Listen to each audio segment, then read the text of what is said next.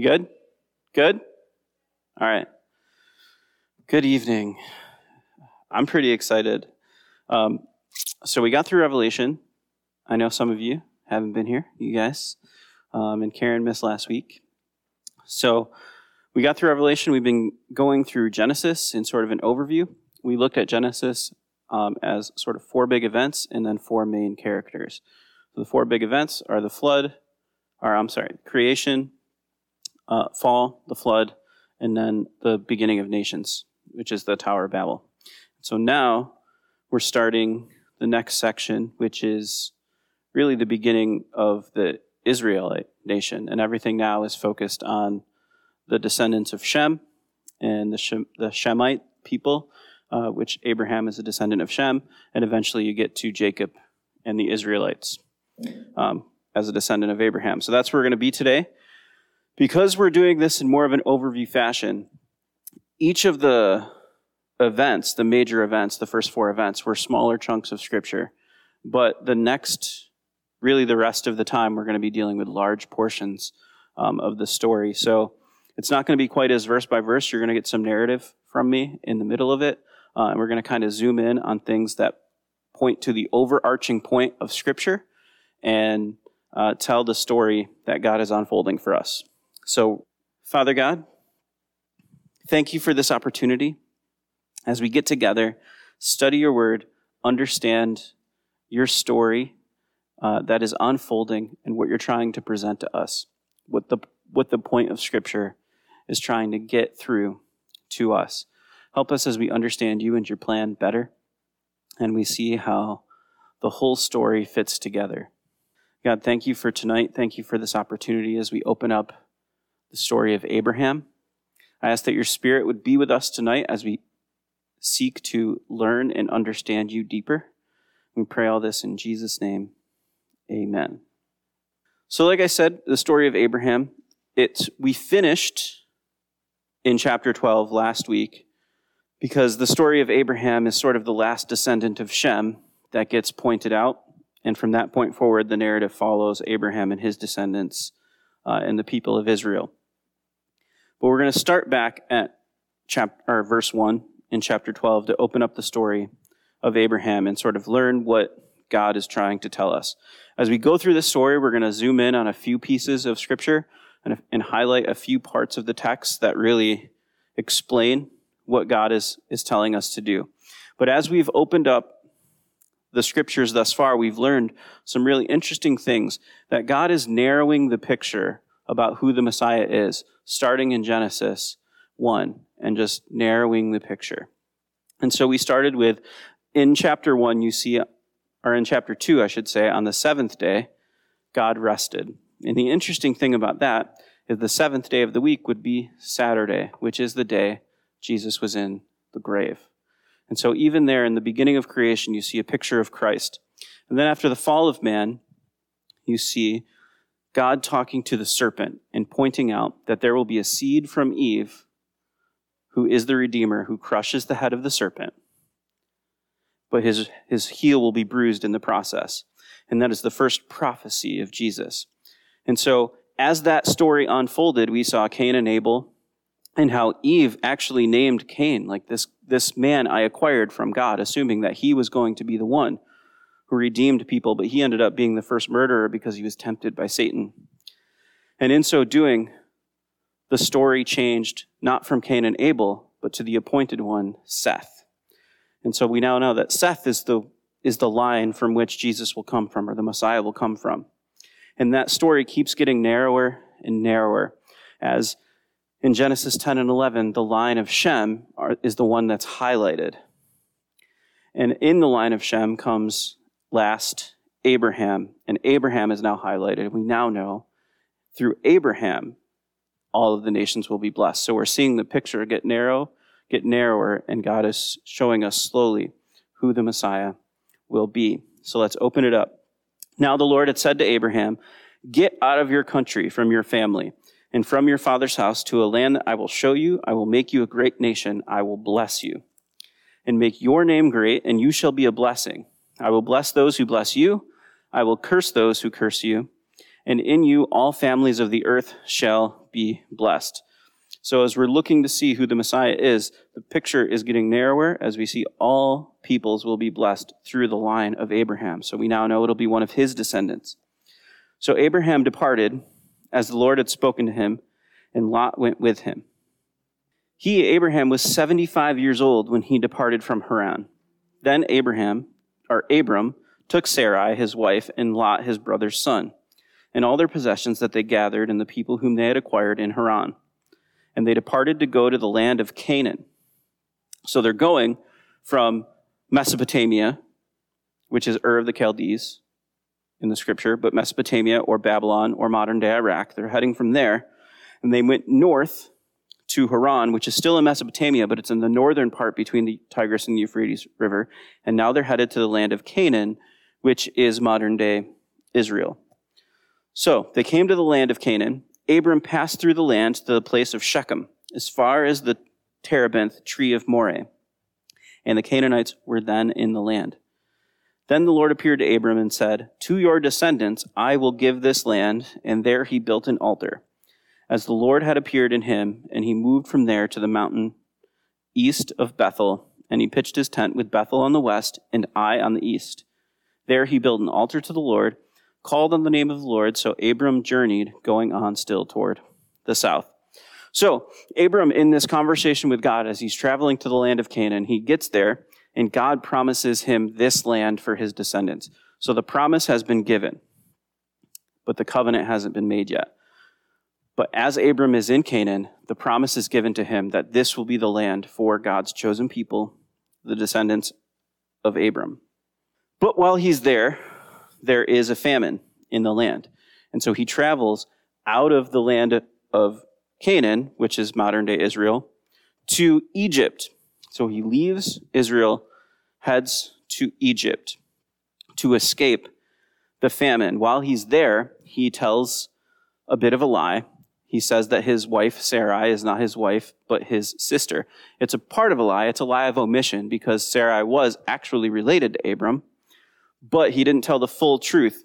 And in doing so, Pharaoh, because Sarai was so beautiful, she want, which is why Abraham, Abram was afraid, because Sarai was so beautiful that he was afraid he would lose his life on account of her being so beautiful and them wanting to take her away from him. So he lied, said, Sarai is my sister. And so they took Sarai away from Abram. But in the midst of that happening, plagues were put on Pharaoh's household until he realized what he had done wrong. And God sort of fixes this. Now, the interesting thing about this is in the future, as we'll see in a, in a couple of chapters, Abram is promised that his descendants will be enslaved in a land for 400 years and taken out of their country, enslaved in a land for 400 years, and prophesied. And then when they get out of that country, they will be given riches. And so Abram here is living out a small piece of what the future looks like for his descendants.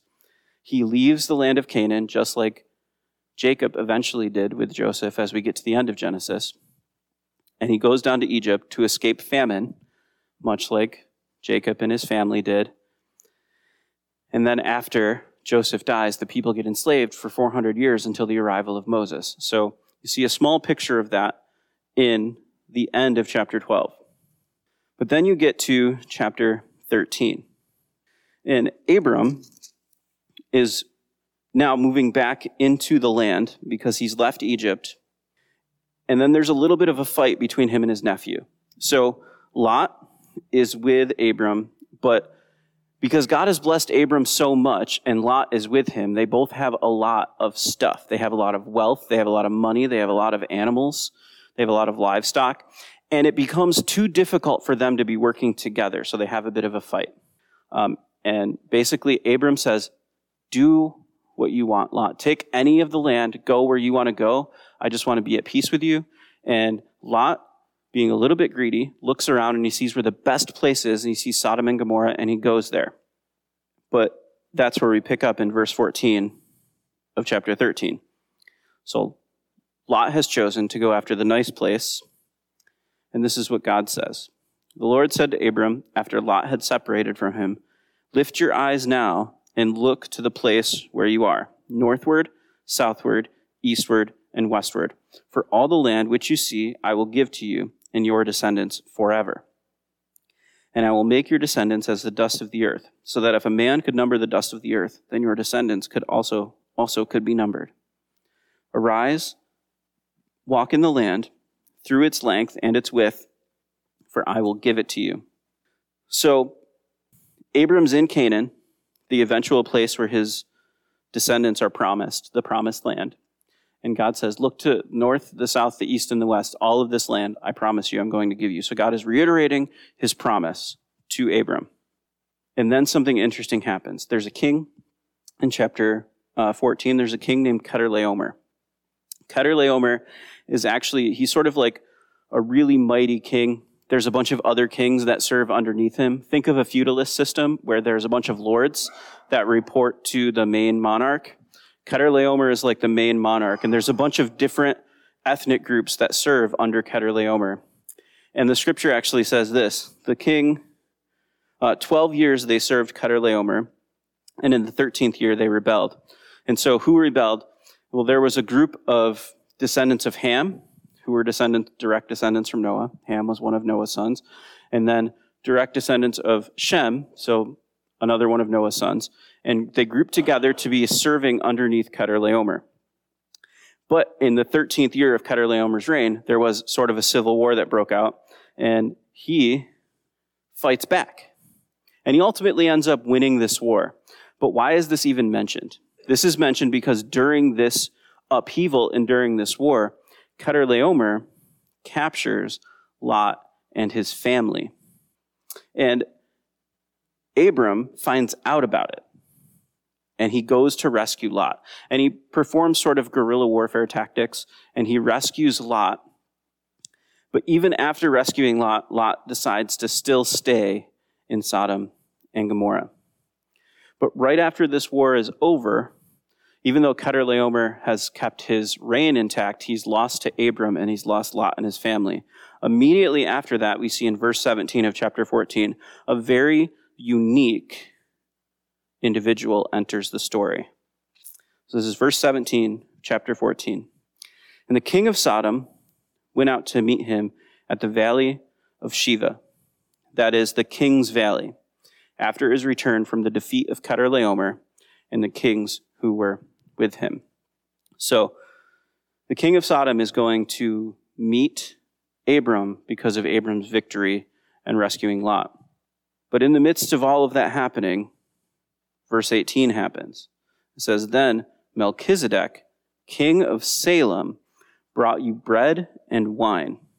He was the priest of God Most High, and he blessed him and said, Blessed be Abram of God Most High, possessor of heaven and earth, and blessed be God Most High, who, was de- who has delivered your enemies into your hand. And he gave him a tithe of all. So he gave, he gave him a tenth of all of his possessions. Abram gave a tenth of all of his possessions to the king of Salem, Melchizedek. Now the king of Sodom said to Abram, Give me the persons and take the goods for yourself. Um, and then there's sort of a, a little back and forth between the king of Sodom and Abram. Um, so there's this little piece in between that before the king of Sodom speaks that deals with this guy, Melchizedek. Now, Melchizedek, his name means king of righteousness. Melech is king, and Zedek means righteous, and his name means king of righteousness. He's also the king of Salem, which historically, before it became Jerusalem, was called Salem. It was the city of peace. So Melchizedek is the king of righteousness, the king of peace, in the city of Jerusalem of the promised land. And he shows up out of nowhere. And what does he do? He offers Abram bread and wine. Now, alarm bells should be going off in your head because this is just like Jesus at the Last Supper. And then after this, Abram decides to tithe to Melchizedek, to give a tenth of his possessions to Melchizedek. Um, this should tell you that Abram although he is the great father of the faith, saw Melchizedek as someone who was greater than him. And to even point that out further, Melchizedek blesses Abram. That those that who is greater blesses that who is lesser. That's why, as you read through Genesis and the patriarchs, at the end of their life, they always bless their children because they're handing off their inheritance. So Melchizedek is greater. So Melchizedek shows up in a few other places in Scripture, and he turns out to be a very interesting character. There's a little bit of an argument about Melchizedek, whether or not he is just a typology, meaning he's a picture of Jesus in the Old Testament, but he's an actual historical person, or is this Jesus actually showing up physically in the Old Testament?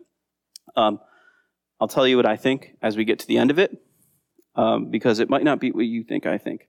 So, but he does show up again, starting in Psalm 110.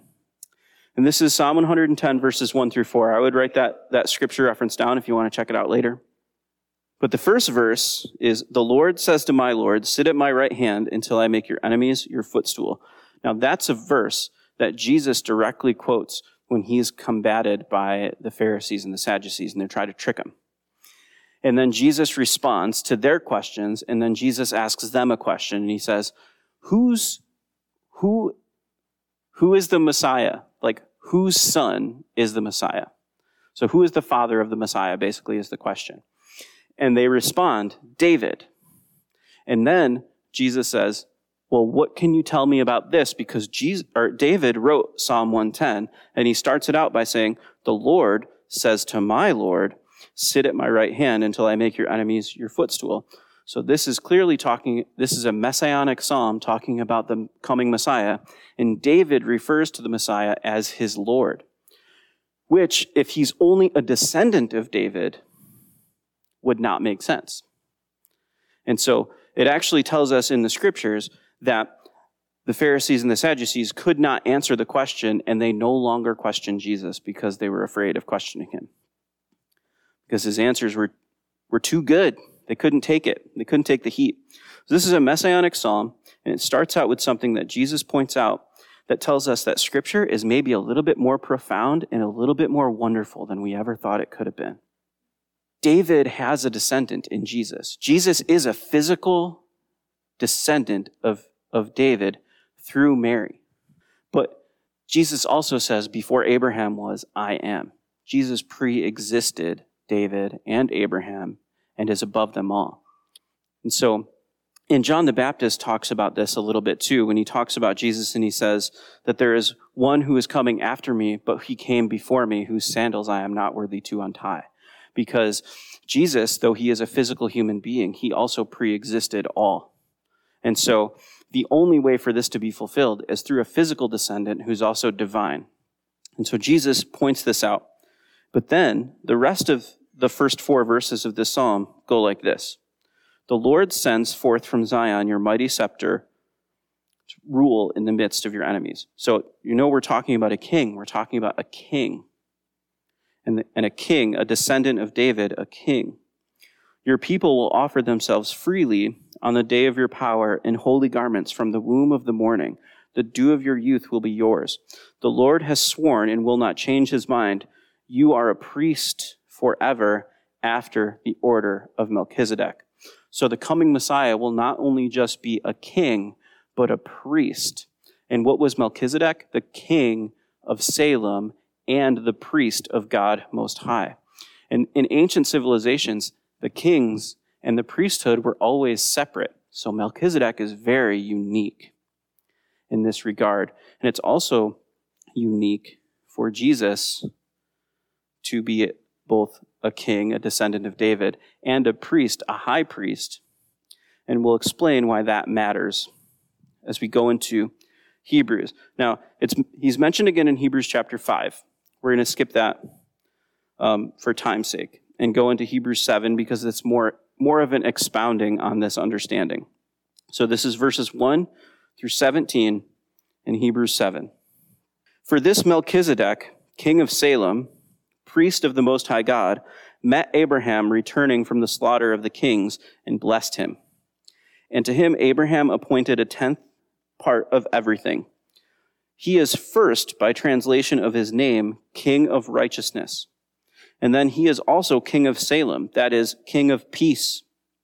He is without father or mother or genealogy, having neither beginning nor days nor end of life, but resembling the Son of God, he continues a priest forever. So in the story of Melchizedek, you don't see a genealogy. You don't know who his father is. You don't know who his mother is. And so in the scriptures, he's painted without a beginning or an end. That's what the writer of Hebrews is getting at, who I think might be Paul. See how great this man was, to whom Abraham the patriarch gave a tenth of the spoils.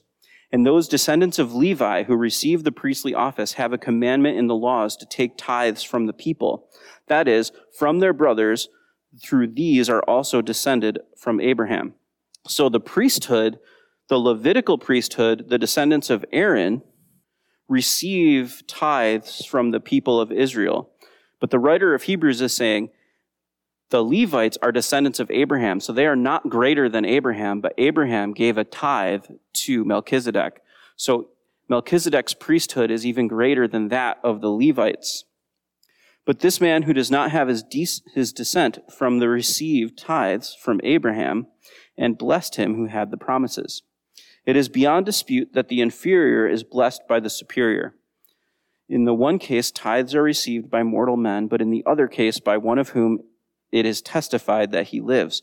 One might even say that Levi himself, who receives tithes, paid tithes through Abraham for he was still in the loins of his ancestor when Melchizedek met him. So he's basically he's restating the point that Melchizedek is even greater than Abraham. So even the Levitical priesthood doesn't measure up because they're less than Abraham. Melchizedek is greater than even the Levitical priesthood, which was the priesthood that existed in the biblical time.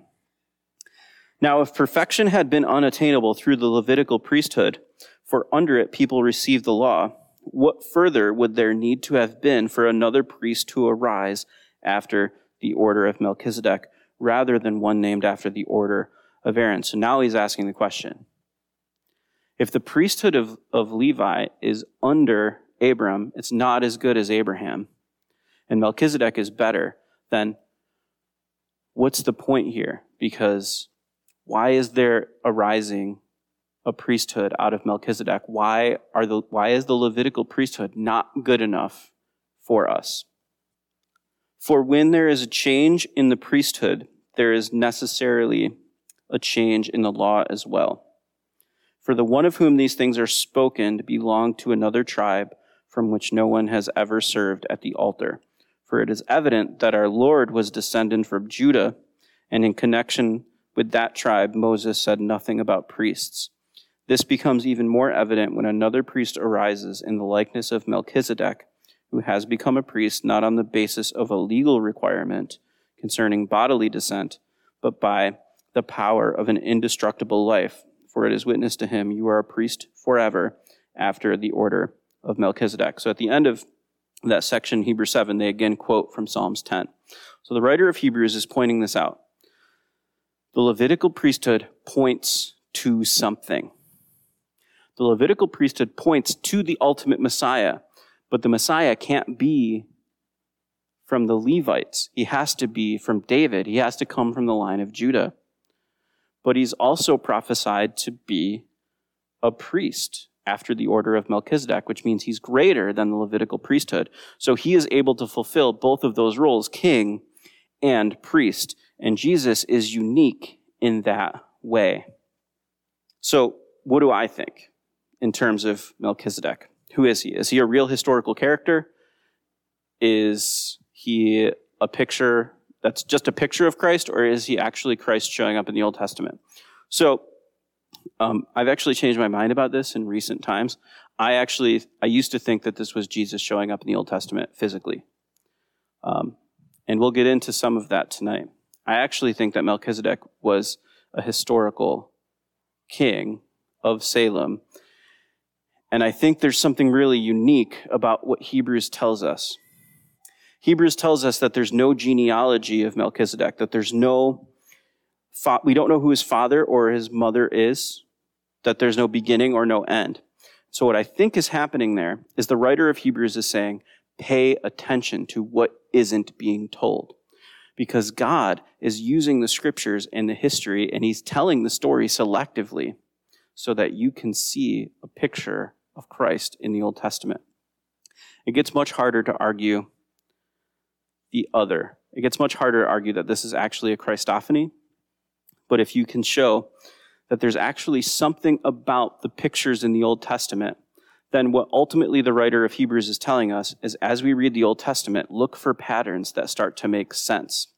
And when things are missing, like a genealogy for a king who happens to be the king of righteousness, the king of peace, the king of Jerusalem, who offers bread and wine just like Jesus did, and then the details of his life that are omitted make him look more like a picture of Christ, that's on purpose because God is wanting to paint you a picture of who the Messiah is ultimately going to be and not bog you down with details that don't matter. So that's what I think. And there we move to chapter 15. Now, chapter 15 is where we get the covenant. And it starts out by saying this after these things, so after the, the deal with the king of Salem and the king of Sodom, after these things, word of the Lord came to Abram in a vision, saying, Do not be afraid, Abram. I am your shield, your exceedingly great reward. So Abram just won a battle. He had this really cool experience with Melchizedek. And now God is reassuring him, saying, I'm your shield, your exceedingly great reward. And he's telling him, my promise is going to be fulfilled through you. But Abram has a little bit of a, a back and forth with God here where he says, Hey, I don't have any kids. My nephew Lot isn't here anymore. All I have is my servant Eliezer. Is he supposed to be the one that I bless and give this stuff to? And God says no. And the story picks up in verse 7. He said to him, I am the Lord who brought you out of Ur of the Chaldeans to give you this land to inherit it. And he said, Lord God, how shall I know that I will inherit it? So he said to him, God said to Abram, Bring me a three year old heifer, a three year old female goat, a three year old ram, a turtle dove, and a young pigeon. Then he, he brought all of these to him and cut them in two down the middle and placed each piece opposite the other, and he did not cut the birds in two. Uh, and when the vultures came down on the carcasses, Abram drove them away. Now, when the sun was going down, a deep sleep fell upon Abram. That's important. Abram was asleep, uh, and behold, horror and great darkness fell upon him. Then he said to Abram, Know certainly, this is while Abram's asleep. Know certainly that all your that your descendants will be strangers in a land that is not theirs, and will serve them, and they will afflict them four hundred years. This is the prophecy of the slavery of Egypt and the nation whom they serve I will judge. Afterward, they shall come out with great possessions. So at the end of this, Abram's getting a prophecy about his future descendants. They will be called out of the land of Canaan that they are to inherit, be called to a land that's not theirs.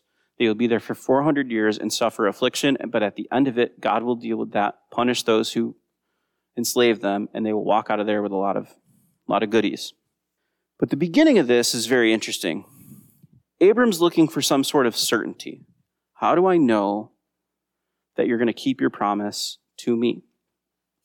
So they take some animals and they cut them in half down the middle and then split them open side by side with, a, with a, an area to walk through in the middle. Now, this is important because this is actually customary to the Middle Bronze Age where Abraham lived. And so, what would happen is you would cut animals in half and put, put them on one opposite side of each other. And, and when you made an agreement, you would walk through the cut open animals as a mutual agreement to say, if you don't follow through on this agreement, this is what's going to happen to you. So, this was a custom of the Middle Bronze Age at the time Abraham was alive. Now, this is important because there are some skeptics who will ask the question about when was the book of Genesis really written? Was it really written by Moses? Was it really written back then? Was it really divinely inspired? Um, but we didn't know about these customs until modern history.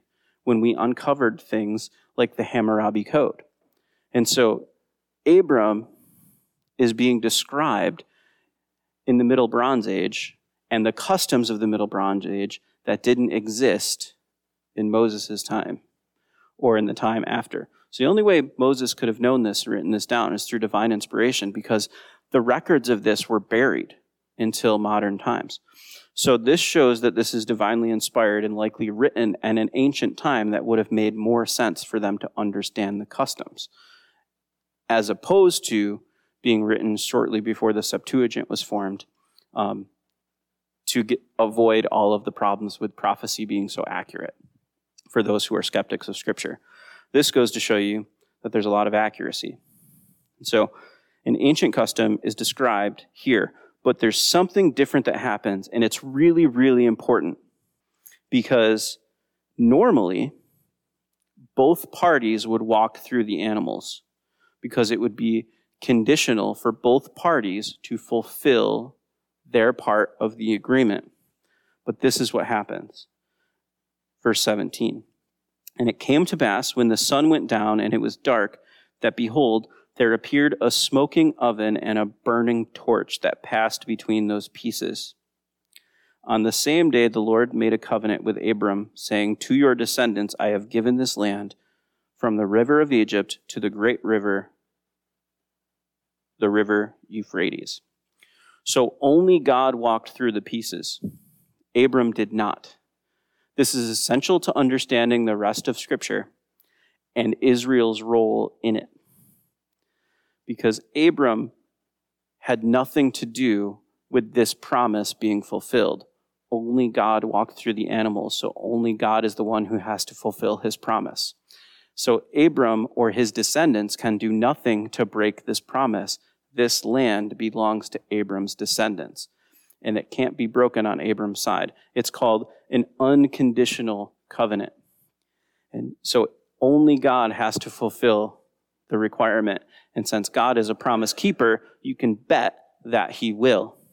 So this annihilates replacement theology and that the church has replaced Israel with the promises because the direct descendants of Abraham are the Israelites and that land belongs to them. And this right here shows that it's an unconditional covenant that God will not break to the people of Israel. So, next we have um, this promise was given to Abram. He's going to have a son. He now knows it. It's been agreed upon. But Sarai says, All right, I know God wants to do this for us, but I'm really old. So I'm going to help God out. And uh, I'm going to give you my handmaid Hagar, and you can have her, and she'll have a son for you to build your nation on that God promised you. Because that's what God needs our help. Um, that doesn't go over so well with God. Because when Abram was 99 years old, as we pick up in chapter 17, the Lord appeared to Abram and said to him, I am Almighty God. Walk before me and be blameless. I will make my covenant between me and you and will multiply you exceedingly. Then Abram fell on his face, and God talked with him, saying, As for me, behold, my covenant is with you, and you shall be a father of many nations. No longer shall your name be Abram, but your name shall be Abraham for I have made you a father of many nations. I will make you exceedingly fruitful. I will make nations of you, and kings shall come from you. And I will establish my covenant between me and you and your descendants after you in this generation. For an everlasting covenant to be God to you and your descendants after you. Also, I give to you and your descendants after you the land in which you are a stranger, all the land of Canaan, an everlasting possession. I will be their God. So God is saying, I have made this promise. I will establish you in an everlasting covenant with you. But this is really funny. If, if you don't think God has a sense of humor, you haven't read this passage. Because, first of all, Abram is an old man. He's in his 90s. And his name, Abram, means exalted father. So that's kind of disappointing for Abram, who's promised to be a father of a great nation.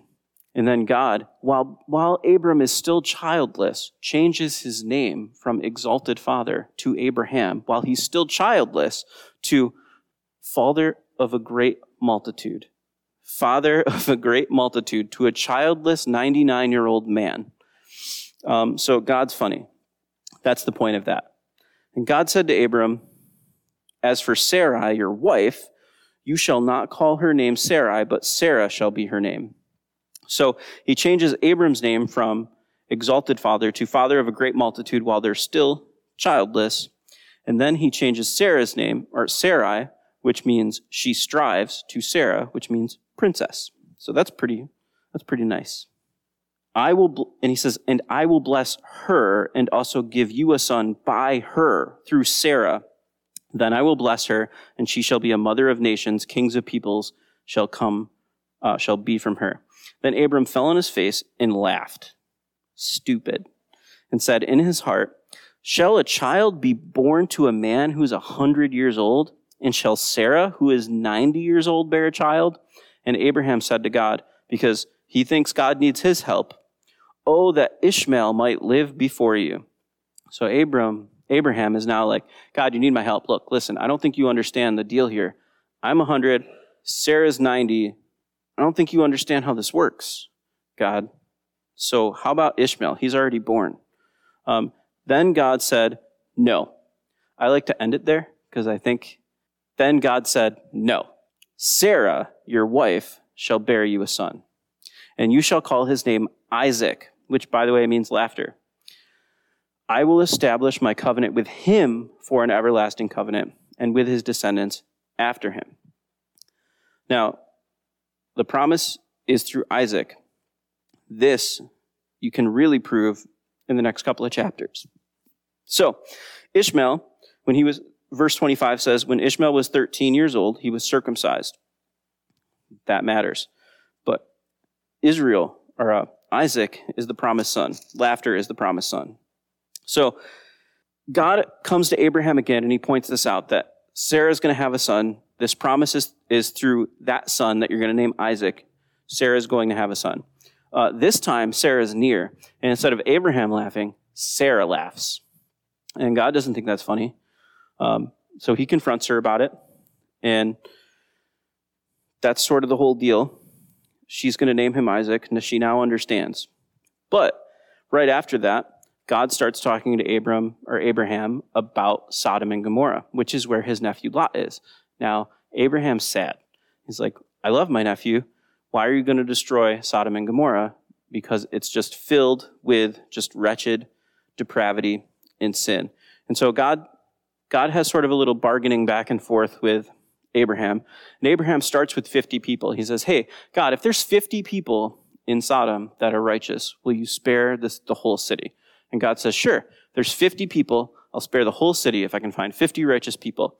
And then Abraham's like, Well, all right, God took that deal. What if I get a little bit bolder? How about, what if it's five less than that? What if it's 45? Like, you, if you're looking for 50 people and you find 45, God, you're not going to destroy the whole city because five difference, right? And God says, No, if I find 45, I won't destroy the whole city. And he says, What about 40? And Abraham works God all the way down to 10 people. He says, If you find just 10 righteous people in the entire city of Sodom and Gomorrah, will you spare the city? And uh, God says, Sure. If I find 10 righteous people who are redeemable in the city of Sodom and Gomorrah, I won't destroy the city. What happens? God searches, he finds nobody except Lot. And so he destroys the city, but he actually carries the righteous one. He removes Lot from the destruction before it happens. Lot, a Gentile, not a descendant of Abraham. Abraham's nephew was removed, a Gentile, removed from the destruction before it took place. This is likely a picture of the rapture. Then it goes into a story of Sodom and Gomorrah, pretty disgusting depravity stuff. Um, Lot is taken out, and uh, as Lot is removed, he is him and his family are told, "Don't look back as you're removed from the destruction. Don't look." And Lot's wife looks, and she becomes a pillar of salt, which leads me to one of my favorite visual jokes of all time. I really want a salt and pepper shaker that say Lot and Lot's wife. Because the joke is, guess which one is salt? Lot's wife. So I really like that. Uh, and then we get into another story of Abraham meeting, coming to another place with another king, and he is afraid, and he doesn't tell the king again that Sarah is his wife. But God protects Sarah through all of it, and it all kind of works out. And then Abraham is back with Sarah, and now Sarah's pregnant. And this is chapter 21. And this happens in verse 4. Then Abraham circumcised his son Isaac when he was eight days old and God, as God had commanded him. Now Abraham was 100 years old, and when his son Isaac was born to him, and Sarah said, God has made me laugh, and all who hear will laugh with me. She also said, Who would have said to Abraham that Sarah would nurse children, for I have borne him a son in his old age? Here's the difference. We found out Ishmael was circumcised at 13 years old. Isaac, the promised one, the promised son, was circumcised at 8 years old. God told Abraham that he would ensure the promise, the covenant promise that he made to Abraham, the unconditional covenant is always going to exist. But here's the sign of the covenant. The sign of the covenant is that you circumcise the male children at eight days old. So we know that Ishmael is not the promised son. He was circumcised at 13 years old. Isaac is the promised son, circumcised at eight years old, a sign of the covenant, the unconditional covenant to Abraham. So Isaac is the one. The picture is getting narrower. It's not Ishmael. A whole nation of people is excluded from the Messiah. Now it's a descendant of Isaac. So the picture is getting clearer of who this Messiah will be. And since Isaac is the promised son, you come to chapter 22, one of the most interesting dives in typology ever. I don't know if we're going to make it to chapter 25. We're going to stop at the end of chapter 22 uh, and we'll pick up next week. But chapter 22, we're going to dive into it because you can't miss it. We just showed that Isaac is the promised son. This is what happens. Now it came to pass after these things that God tested Abraham and said to him, Abraham. And he said, Here I am. Good answer. Then he said, Take now your son, your only son. So God is speaking to the father, Abraham. Take your son, your only son, whom you love, to the land of Moriah, and offer him there as a burnt offering, one of the mountains of which I shall tell you. So he's taking him to the mountain range of Moriah. The mountain range of Moriah is in Jerusalem. It starts in the old city, in the city of David. But the elevation continues to get higher as you get to the Temple Mount. And then even further north, the peak of the of the ridge of Moriah, of this mountain range, is just a little bit north of the Temple Mount, which also happens to just be Golgotha, the place of the skull, or more commonly known as Calvary. The place where Jesus was crucified was on the ridge of Mount Moriah at the peak on Golgotha. So that's where Abraham is telling him, telling Abraham to sacrifice Isaac, his only son. So Abraham rose early in the morning and saddled his donkey and took two of his young men with him and Isaac his son, and he split wood for the burnt offering and came and arose and went to the place which God had told him. Then on the third day, Abraham lifted his eyes and saw the place far off. Abraham said to his young men, Stay here with the donkey, and the lad and I, so Isaac and I, will go yonder and worship, and we will come back to you. Look at Abraham's faith. Abraham is told to go sacrifice his son on the, on the top of this mountain. And he tells his servants, We will come back. Abraham has been through enough at this point to know that God keeps his promises. His covenant with Abraham was unconditional. So he had faith to understand that they would both be coming back, even if he sacrificed his son. So either he believed that God would do something in place of Isaac, or that Isaac would be resurrected at the end of this. So Abraham took the wood of the burnt offering and laid it on Isaac, his son. And he took the fire in his hand and a knife, and the two of them went together. So Isaac is carrying the wood for his own sacrifice up the mountain where Jesus was crucified. What does that look like? Jesus carried his cross. But Isaac spoke to Abraham, his father, and said, My father. And he said, Here I am, my son. And he said, Look, the fire and the wood, But where is the lamb for a burnt offering? He asked, Where is the lamb? That's important. Circle it. Abraham said, My son, God will provide for himself the lamb. Again, lamb, for a burnt offering. So the two of them went together. They came to a place of which God had told him, and Abraham built an altar there and placed the wood in order. And he bound Isaac his son and laid him on the altar upon the wood. And Abraham stretched out his hand and took the knife to slay his son. But, verse 11, if you got a highlighter, this is one you want to highlight. But the angel of the Lord, capital L O R D, called to him from heaven and said, Abraham, Abraham. So, the angel of the Lord, this is a very interesting phrase because in the Old Testament, whenever you see this phrase, the angel of the Lord, the A is capitalized, Lord is all capitalized, and the word the, this is the messenger of Yahweh. But he always speaks as though he's speaking directly for God, but he seems as though he's also separate from God. So most scholars think that whenever you see the angel of the Lord, it's actually a Christophany. This is Christ showing up physically in the Old Testament in person. So if that's the case, Jesus is the one who stops Abraham. And he shows up at the place where he will eventually be crucified.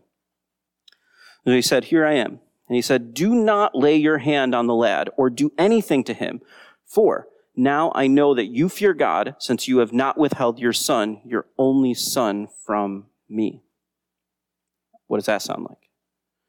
Then Abraham lifted his eyes and looked, and there behind him was a circlet ram, not a lamb, caught in a thicket by its horns. So Abraham went and took the ram and offered it up for a burnt offering instead of his son. And Abraham called the name of the place the Lord will provide. The name of this place on this mountain is called the Lord will provide, meaning that it's still going to happen. We'll get to that in a second, but keep that in mind. In the mount of the Lord it shall be provided. Then the angel of the Lord called to Abraham a second time out of heaven and said, By myself I have sworn, says the Lord, because you have done this thing and have not withheld your son, your only son, blessings I will bless you, and multiplying I will multiply your descendants as the stars of heaven, and as the sand which is on the seashore, and your descendants shall possess the gate of their enemies. In your seed, all the nations of the earth shall be blessed, because you have obeyed my voice. So Abraham returned to his young men, and they rose and went together to Beersheba, and Abraham dwelt at Beersheba. So he stopped, and he said, This is a place that I will call the Lord will provide. Now, here's the interesting thing Abraham said, that there will be a lamb on that place that will cover what Isaac was meant to be sacrificed for. As they get there, a ram is provided, not a lamb. Why? Because 1500 years later, an actual lamb, the Lamb of God, John the Baptist called Jesus the Lamb of God, and he was sacrificed on that very spot. So the Lord will provide in future tense. He did provide a lamb and he provided a lamb to be sacrificed on that spot on the ridge of Mount Moriah. But in the moment, instead of sacrificing Isaac, they sacrificed a ram. This is also very interesting. Because a ram, as we get into Leviticus, you'll find out, is used for the guilt offering. Sins you're not even aware of get covered in the guilt offering. And when you sacrifice a ram for the guilt offering, you sacrifice you, even though you own the ram and you bring the ram to the priests to be sacrificed for your guilt, you actually pay the priests in silver what the ram is worth during the guilt offering. So, Jesus, who was crucified for our sins, was paid for in silver by Judas, who threw the silver back at the temple, which 30 pieces of silver, and those 30 pieces of silver were prophesied by Zechariah and he said that they would be thrown back to the potter. The 30 pieces of silver were thrown back at the temple, which paid for the sacrifice of Jesus as a guilt offering. And then they took the 30 pieces of silver, knowing they couldn't use it as, because it was blood money, and they bought a potter's field. So all of this paints an incredible picture of the Messiah in Genesis 22. And you have a partial fulfillment. We have the ram that points to Jesus, and then ultimately the Lamb of God, Jesus, is crucified on that very spot. So Isaac becomes a typology of Jesus.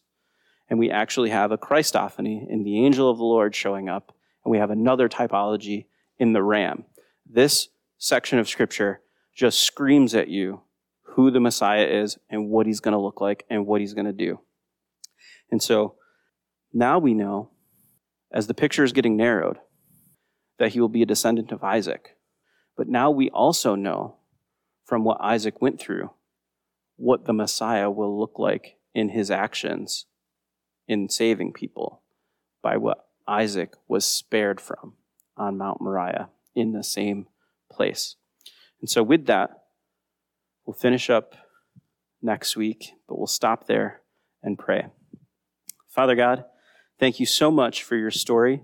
Thank you so much for showing us through your scriptures from the very beginning all the way through.